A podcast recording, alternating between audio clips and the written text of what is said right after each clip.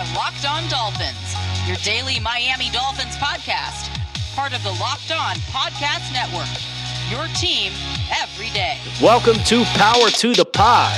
It's Tuesday here on Locked On Dolphins, and I am your host, Kyle Crabs, and today's episode is brought to you by Visa. Help support your local businesses, whether they're your corner stores, coffee spots, or favorite shops. Local businesses have always been on your team, supporting you and your community. But right now, more than ever, local businesses need our support, so let's be there for them. The next time you go shopping, make the choice to shop at a local business. And look for the contactless symbol and tap to pay with contactless Visa to help support your community, because where and how you shop matters. Visa, everywhere you want to be. Official partner of the N F L. Power to the pod today. We are two days from kickoff against the Jacksonville Jaguars in week three of the Dolphins' oh and two campaign. And uh, I know there's a lot of questions people have. There's a lot of the immediate fallout. Obviously, I recorded so, uh, Monday's edition of Locked On Dolphins probably about an hour and a half after the game ended. And uh, one of the first questions that I got that I wanted to address was, you know, why did you record that show in the immediate aftermath of the game? And I thought it was important for you guys to see that side of me, too. You know, throughout the course of the offseason, I obviously started this when Travis left to, to work for the Dolphins. I started in February, the end of February. And the offseason's kind of my bread and butter. You spend the entire time in the offseason getting inside the heads of the teams to understand the moves they make, why they make them, kind of get behind the surface level of, oh, here's a transaction that the Dolphins made. But now that we're into the season and games are being played, I'm absolutely passionate about this football team. And I care a great deal for this football team. And I know each and every one of you that listens to this show does as well.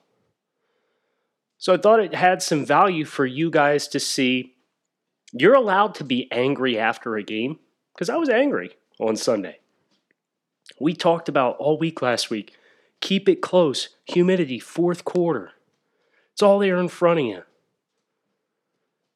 Dolphins had a twenty seventeen lead,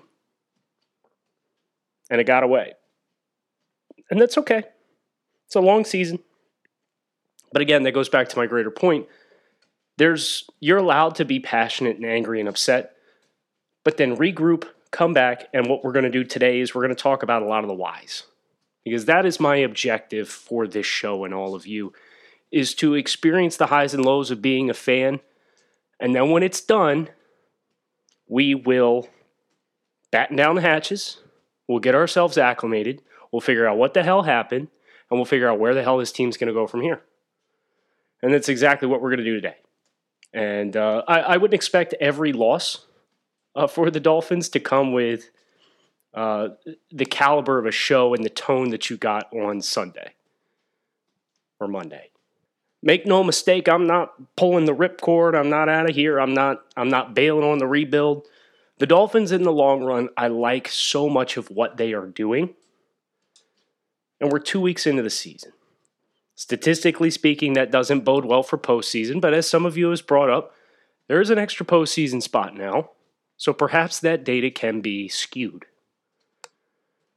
But forget about the postseason for now. We got Jacksonville on Thursday to worry about, and we got to put a bow on everything that happened on Sunday so that we can shift gears, move forward as a, as a fan base, and be ready for this game. So, with that in mind, Power to the Pod is all about you guys. It's what you want to talk about, your topics, your reactions. Uh, we do have a little bit of a slippery slope here with the iTunes reviews at this point in time, because a, bu- a bunch of the reviews that were left came before the game against Buffalo. If there are relevant questions to tackle, I'm going to tackle them. Saturday-ish. For out-of-state fans, how do you watch the Dolphins every week? Being from New York, I have a hard time trying to find a way to watch them. Yeah, so, I mean, funny story, obviously, with uh, the, the C B S stream and the power outage at, at Hard Rock that caused us to lose the television feed for about six minutes of game clock. Um, I have to tap into online streaming to be able to watch the Dolphins every week. Not easy, though. Alex on Friday said, with Joe Burrow having a great game against the Browns, does that put more pressure on the Dolphins coaching staff to put two in against the Jags? No, I don't. I really don't think this coaching staff gives two farts about outside perception and public pressure, at least not yet. We're in year two of a rebuild. Brian Flores has a long-term contract. They're going to do this thing their way. I think it's much more about being honest about where this team is as we get through the next couple of games. If you drop to oh and three, uh, I, I think you got to look for a catalyst anywhere on your roster, including the quarterback position. And you have to start asking yourself, what are the odds that we're going to go nine and four the rest of the way when we still have to play the Bills and Patriots again? We got to play the Chiefs. You get some really tough outs on your schedule. And if your objectives, if you say you want to go nine and seven to make the postseason and you're at oh and three, well, maybe it's time we start thinking about, okay, what what personnel moves are going to give us a better opportunity to be a better team and win more at the end of the season, which is a thought process that could potentially lead to a domino effect that has two in the lineup. I think it's much more about their own in-house stuff. Zach on Wednesday with an interesting one. Uh, this was obviously Uh, some of the trade rumors and winds whispering about Allen Robinson out of Chicago and Odell Beckham out of Cleveland. And Cleveland keeps saying they're not going to trade Odell, but like these rumors also don't go away, which lends me to believe that there's some semblance of truth to them. Man, I, I, I don't think the Dolphins can justify a move for Odell, because Odell is the kind of, with his personality, with the energy that he brings, he is a super dynamic player in all ways, shapes, and forms. And I think the Dolphins are probably a little too young to bring in such a strong and, and outspoken and vocal personality. And that's not even to say that he's like a bad teammate, but he is – that's a move the Dolphins of two thousand fourteen would make. And I think the Dolphins now are a little bit more calculated. I think they covet locker room chemistry and team before me and all that kind of stuff. Allen Robinson is a little bit of a better fit because he's more of like a humble receiver. Uh, he's not super outspoken. He's not kicking and, and getting down on a knee for the kicking nets on the sideline during games after he drops balls and stuff like that. So... but Allen is still a tough proposition from a value perspective. In Chicago, they've apparently smoothed it over, but Chicago also paid Tariq Cohen like six million dollars a year in a new contract extension, and they're not getting a deal done with Allen Robinson. So I think you'd look at the Emmanuel Sanders deal, uh, which I think was a three and a four. Uh, as a player in an expiring contract, San Francisco did that last year. That would probably be a, a reasonable going rate if things in Chicago get off the rails. But Chicago's two and oh right now, so I'm not expecting a move. Uh, but if it were to come into reality, that would be about what I would be willing to offer. rock auto dot com is a family business who's been providing auto parts customers with high-quality service online for the past twenty years. So whether you're looking for engine control modules, new carpet, new tail lamps, motor oil, or anything else in between, for your classic or your daily driver, rock auto dot com has everything you need in one easy-to-navigate catalog, and in just a few clicks, you can have everything you need delivered directly to your front door. Best of all, prices are the same at RockAuto for both professionals and do-it-yourselfers, so why would you go anywhere else and spend up to twice as much for the same parts? So visit rock auto dot com for all of your auto parts needs, and write Locked On in their How Did You Hear About Us box so they know we sent you. Amazing selection, reliably low prices, and all of the parts your car will ever need at rock auto dot com. Uh, D W one. This came from September fifteenth. Great show, Kyle. Enjoy your, enjoy your analysis. Is it me or was Fitzpatrick forcing the ball to receivers and not going through progressions? Grant was open on a few plays. That's the last iTunes relevant question that I'm going to tackle today. And yes, to answer your question, uh, one of the things that I am doing this season is I'm charting every offensive play for the Dolphins. I'm diagramming it. I'm logging down and distance and what the safety shell was and what the deficit was and what the personnel on the field was and what the alignments were, route combination. Like I'm I'm doing the whole shebang. And I haven't had a chance to chart the Dolphins' week two performance yet. Obviously much better. Fitzpatrick thrown for three hundred yards, two touchdowns. Mike Gesicki feasted. But when you charted week one against the Patriots, yes, the Dolphins did not have a good performance from Ryan Fitzpatrick, and a lot of it was because it seemed as though he knew where he wanted to go with the ball. I counted like six or seven misreads from a reads perspective, including the interception. Uh, a lot of in-breaking routes and a lot of shallow crossing routes. Now, you did see the Dolphins build on it a little bit in week two, and I appreciated seeing it. Even some of the negative plays. Dolphins ran a mesh concept out of the back, a back releasing up the A-gap and running dual shallow crossers with another receiver. Dolphins didn't do anything remotely close to that. They went three by one or one by three. Typically, the back was set away from the strength, and the backside was a deep corner route and a flat route. And then you got some combination of routes on the front side to the three wide receiver side.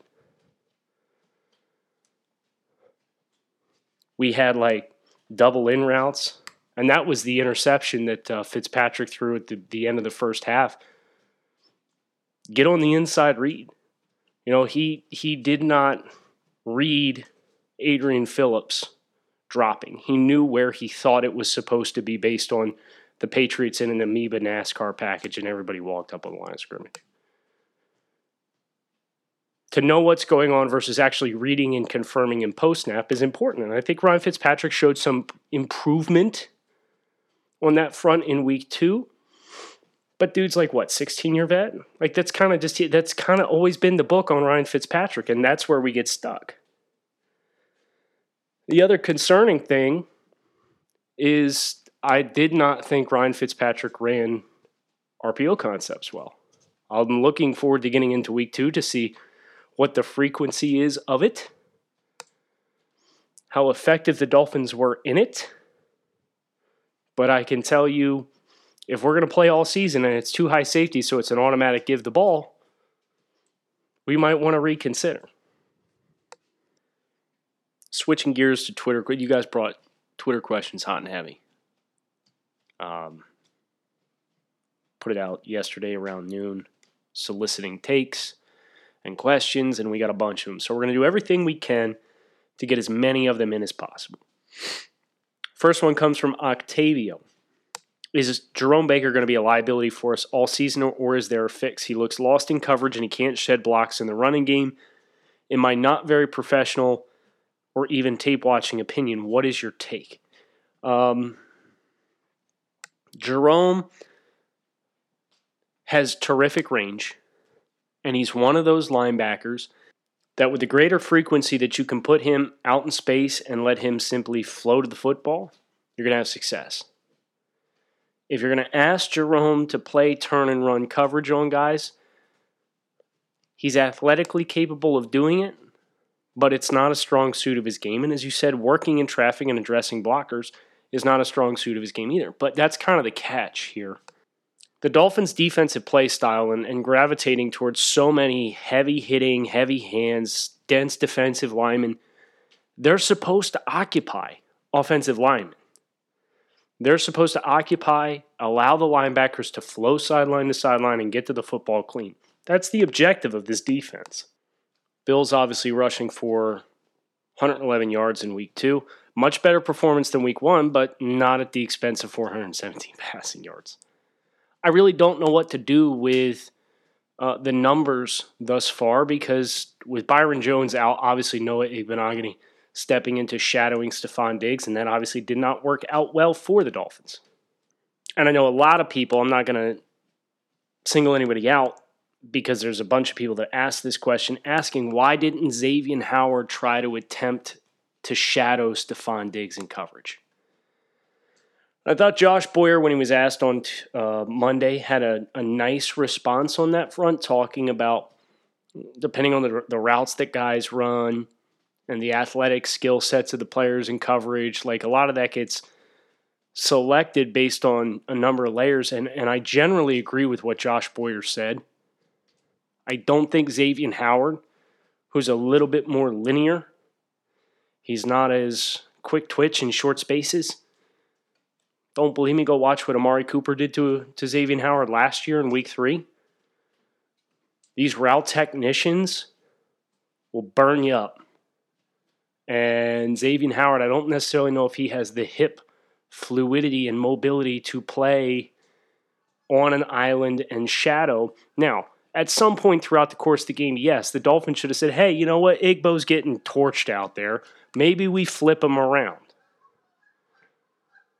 Probably wouldn't have hurt to try that, and Josh Boyer himself said that. He said, that, you know, that's on me to continue to try to put the players in the best positions to be successful, and we got to have more that more ways to attack opposing teams when they continue to come back to the same matchup or the same route concept and, and be able to defend it in different ways. That's on me.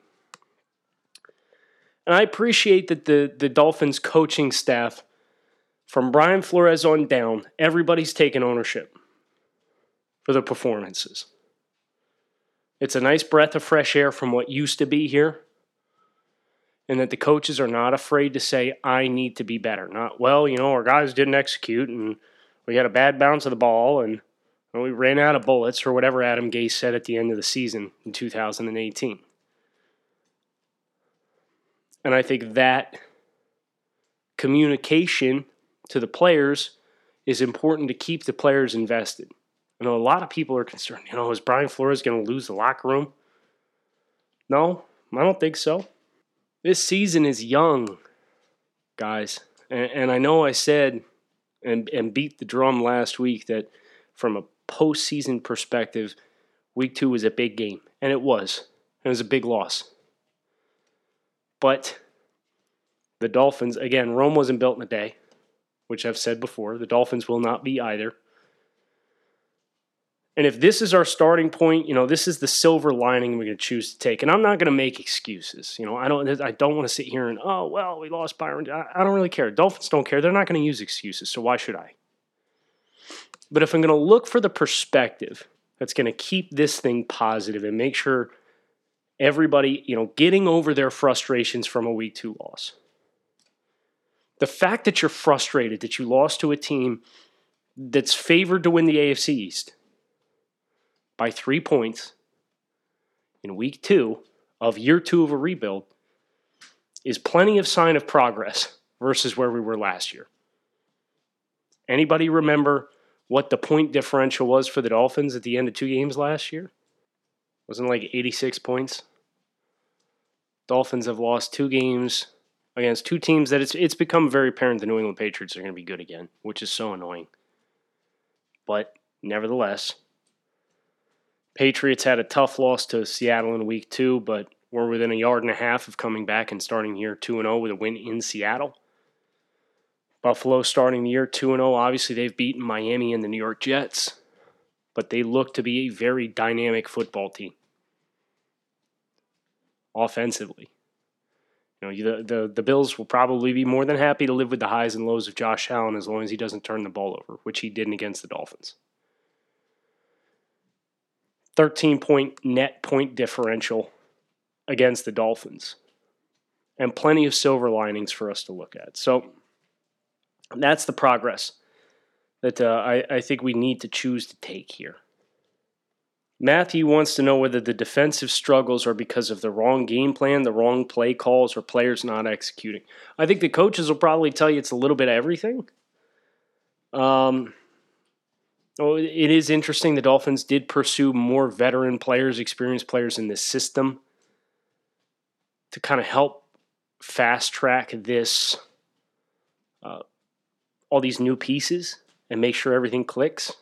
Uh, I think this is a nice reminder for everyone that uh, you, you need to have chemistry and communication. And Brian Flores seemed to relay that communication was one of the biggest issues for the Dolphins.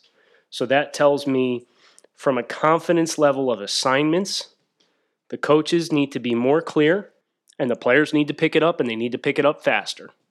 Now, obviously, this is a short week. You're not going to get a, a reprieve this week. You got to correct the mistakes, quickly move on. Um, so that that's kind of the slippery slope for the Dolphins. And, you know, we'll see. We'll see what this looks like in a couple weeks. But as of right now, Matt, I would say that the defensive struggles are the Byron Jones injury hurt, but defensive coaching flexibility has been a problem. You know, more so in week two than what it was in week one, because how many times are they going to go to that deep over route and we're not going to adjust? And when we did adjust, Josh Allen still manages to squeak a ball over top of two guys' hands in for a, for a completion. Tip your cap on that throw, man. I really don't know what else the Dolphins could have done on that specific rep. Um, but obviously the Dolphins have to make plays too. Kyle Van Noy, Bills backed up on inside the red zone. Van Noy has an opportunity to make a play, intercept a, a ball. He could have moonwalked into the end zone. Uh, Dolphins need to make more plays. If they're going to be a bend but don't break defense, then you, at some point you need to stop bending in the same capacity, and you gotta you gotta put your foot down. And I think that's something the Dolphins have to learn how to do defensively. Steve, should be we, we be worried about Changaley's offense? Went from watching the Dolphins game to the Chiefs, and it seems like they know how to use their speed. Well, yes, but let's also be fair here. I think I think there are valid concerns for Changaley's offense. But Kansas City Chiefs, Andy Reid, Patrick Mahomes in year three together, Eric Bieniemy is back as the play caller, Tyreek Hill, Mecole Hardman, these are all players that are returning. Sammy Watkins, Travis Kelce, the core foundation pieces on the offensive line, offensive tackle, Mitchell Schwartz, he's one of the best right tackles in football. Like, they have so much that's back. And yes, the Dolphins have Fitz back, Parker back, Preston Williams is back. But, like, this was the concern with, like, putting all your eggs in a Preston Williams basket based off an eight-game sample size as a rookie U D F A. He's been targeted twelve times and has three catches. Caught one pass for twenty-six yards. Now, it was a brilliant catch. But he also had to drop there, down there on fourth down. So, like, there's more ups and downs, and, and I don't think it would be responsible for us to say, yes, you should be concerned about Changaley's offense because you're comparing it to the Chiefs' skill players. The Chiefs' skill players as a whole is exponentially, and I mean literally exponentially, better than the Miami Dolphins. Built Bar is a protein bar that tastes like a candy bar, and believe me when I say these are the most delicious protein bars these lips have ever touched. And that was before they completely overhauled their formula for creating protein bars. Up to twenty grams of protein per bar, one seventh the grams of carbs and sugar over your typical protein bars.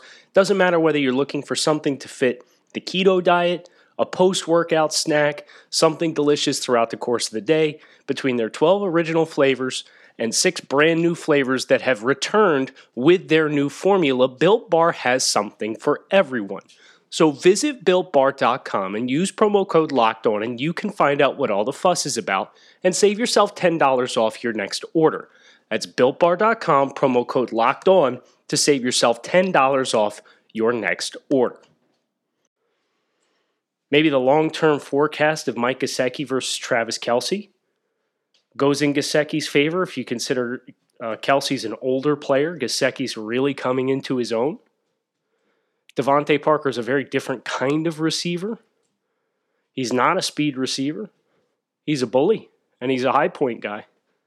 So, yeah, if you're looking at Kansas City and the layers that they have, and you know, that, that goes into years and years of building upon game plans. The Dolphins right now have two weeks of building upon game plans. So I think you should have reason to be concerned, more specifically with the run blocking. Jesse Davis is not good. Solomon Kindly's raw. Austin Jackson's Raw, they have their good reps, but in, especially in run blocking, they have their bad reps as well. Ted Karras has been super hit or miss. I think that from a personnel perspective, your offensive line and the run blocking and the run schemes for Miami are more so where you should be concerned about Shane Gailey's offense than trying to compare it to Kansas City. Bruce, did seeing the Patriots' offense in Seattle change at all how you feel about our defense? Yeah, so New England put thirty on Seattle in a loss. And as, as I said, was two yards away from putting thirty-seven on Seattle and winning the football game. But but that's this is what's interesting is the Patriots completely flipped their script in week two. They didn't try to run the ball. Obviously, Cam had his carries. But I think they had nineteen yards rushing the ball outside of... They had nineteen yards of offense outside of Cam Newton rushing and passing.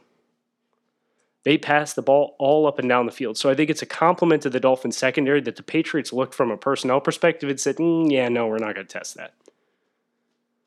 We're going to try and run the ball. We're going to break out a bunch of new layers, a bunch of things they haven't seen. And when they adjust to one, we'll go to we'll go to step B. And when they adjust to step B, we'll go to step C.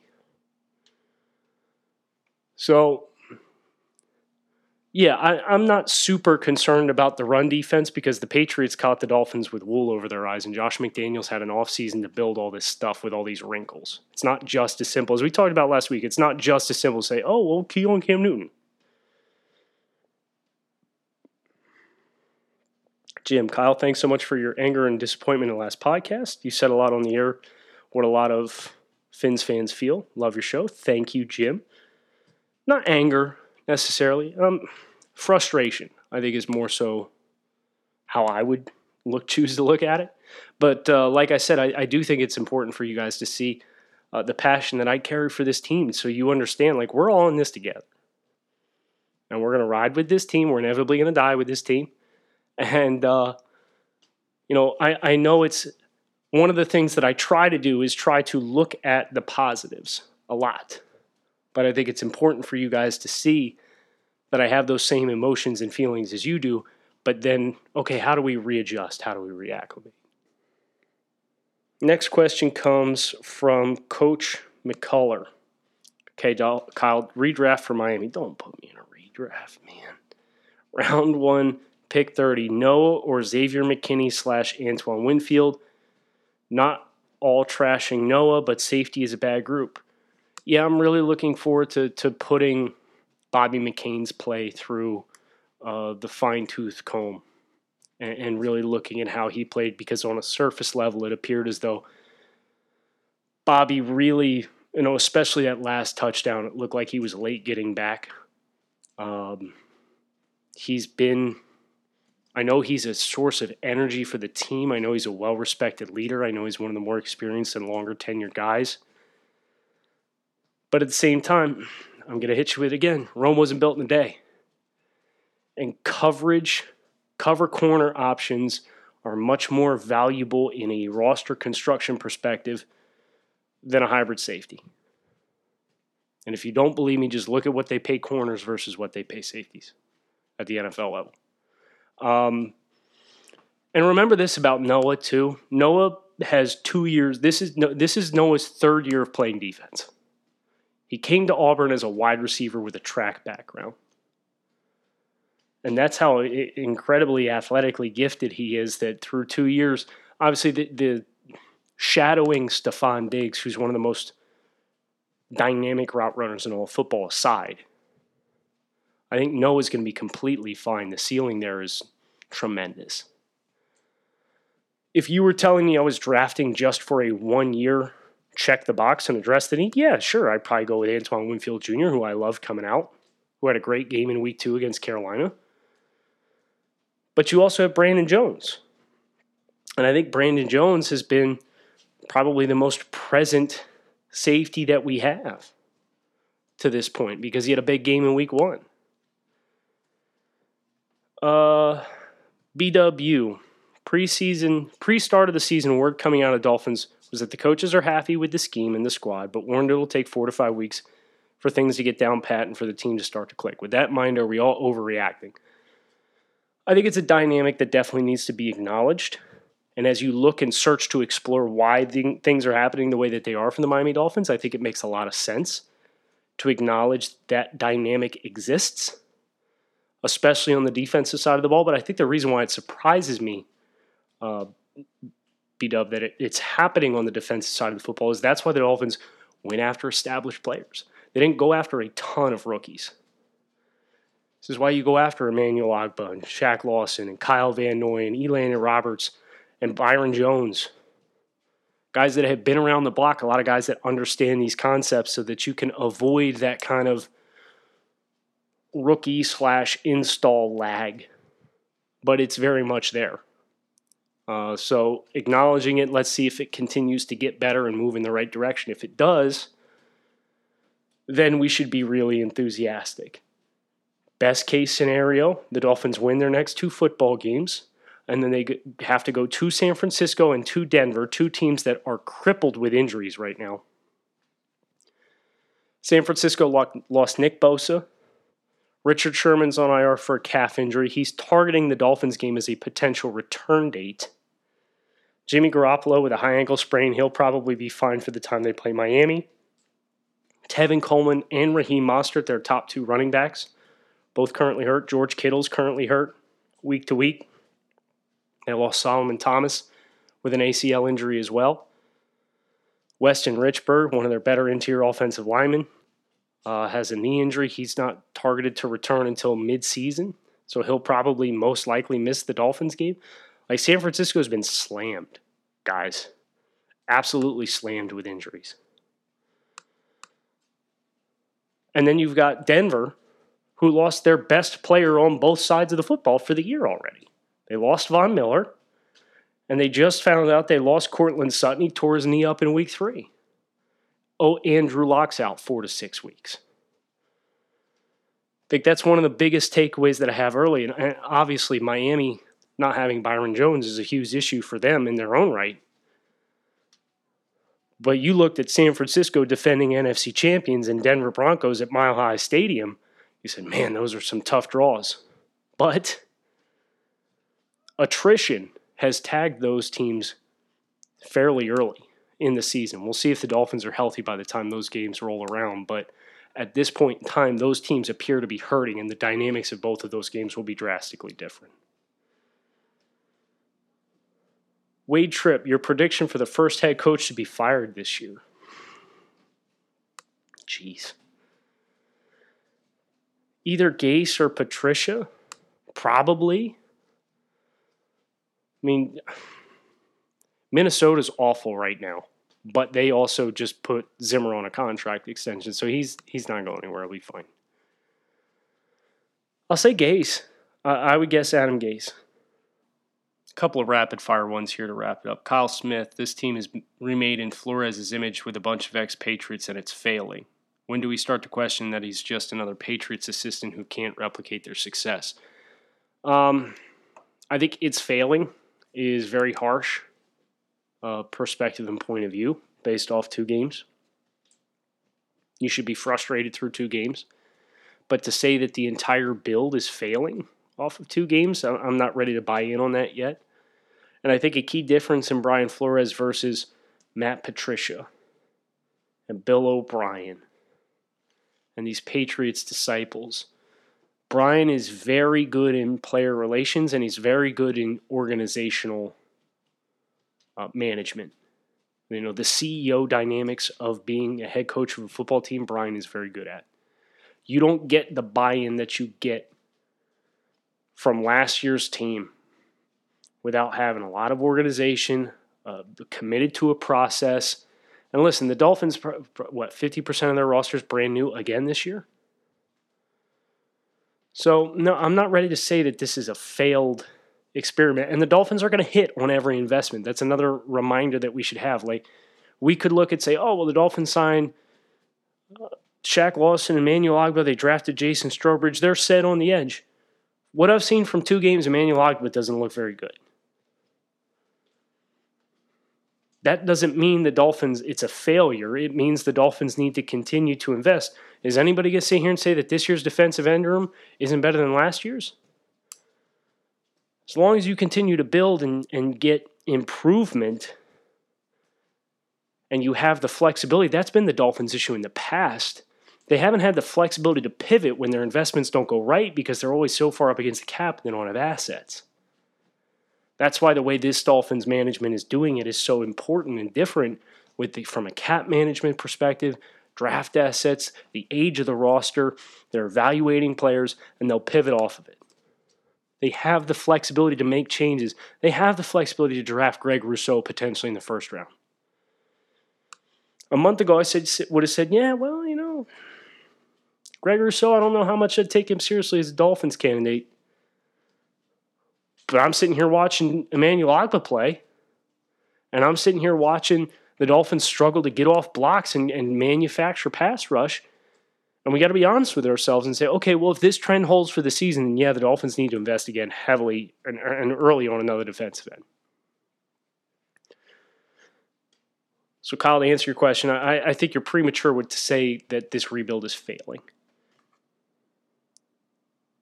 We have one. The team is forcing the four three front, front, but Ogbah and especially Lawson can't make any pressure. Van Noy seems slow and ineffective on blitzes. D B blitzes are more successful, so can you see them going more diamond nickel blitz packages with only three linemen on the field? I think they should. I think the issue is now how you stop the run. How do you end up stopping the run if you got to bring nickel and dime defenses on the field to get a, the explosiveness that you need to win in pressure situations? They're going to say, okay, we're going to big boy you.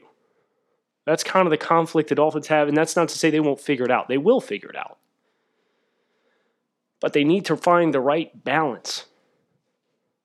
And I don't think they're very balanced yet with their game planning and knowing this roster and knowing what these players are capable of. The Dolphins' only evaluation of their team to this point in time are the two games they've played and training camp against their own roster with their own flaws. And based off what we've seen from the offensive side of the football, especially in the offensive line and in the run defense, Dolphins might have got a little false sense of security looking at their defensive line playing against these offensive linemen. All of a sudden you start coming against some of these other teams with these other dynamics, and they hit you in between the eyes. And that's what the value of preseason would have been. But we don't have that, so now it's like, oh, okay, we thought we had A, B, and C, but it turns out we have roster flaws one, two, and three of our own that caused us to misevaluate A, B, and C, and we actually have X, Y, and Z. Stick with it. I hope you guys enjoyed. Uh, kind of getting reacclimated after Sunday's loss to Buffalo. We took it in stride, voiced our frustrations. Now, let's get our heads back on straight, and let's do what the Dolphins have to do as they continue to build this team. We're going to pivot and redirect as we get more information.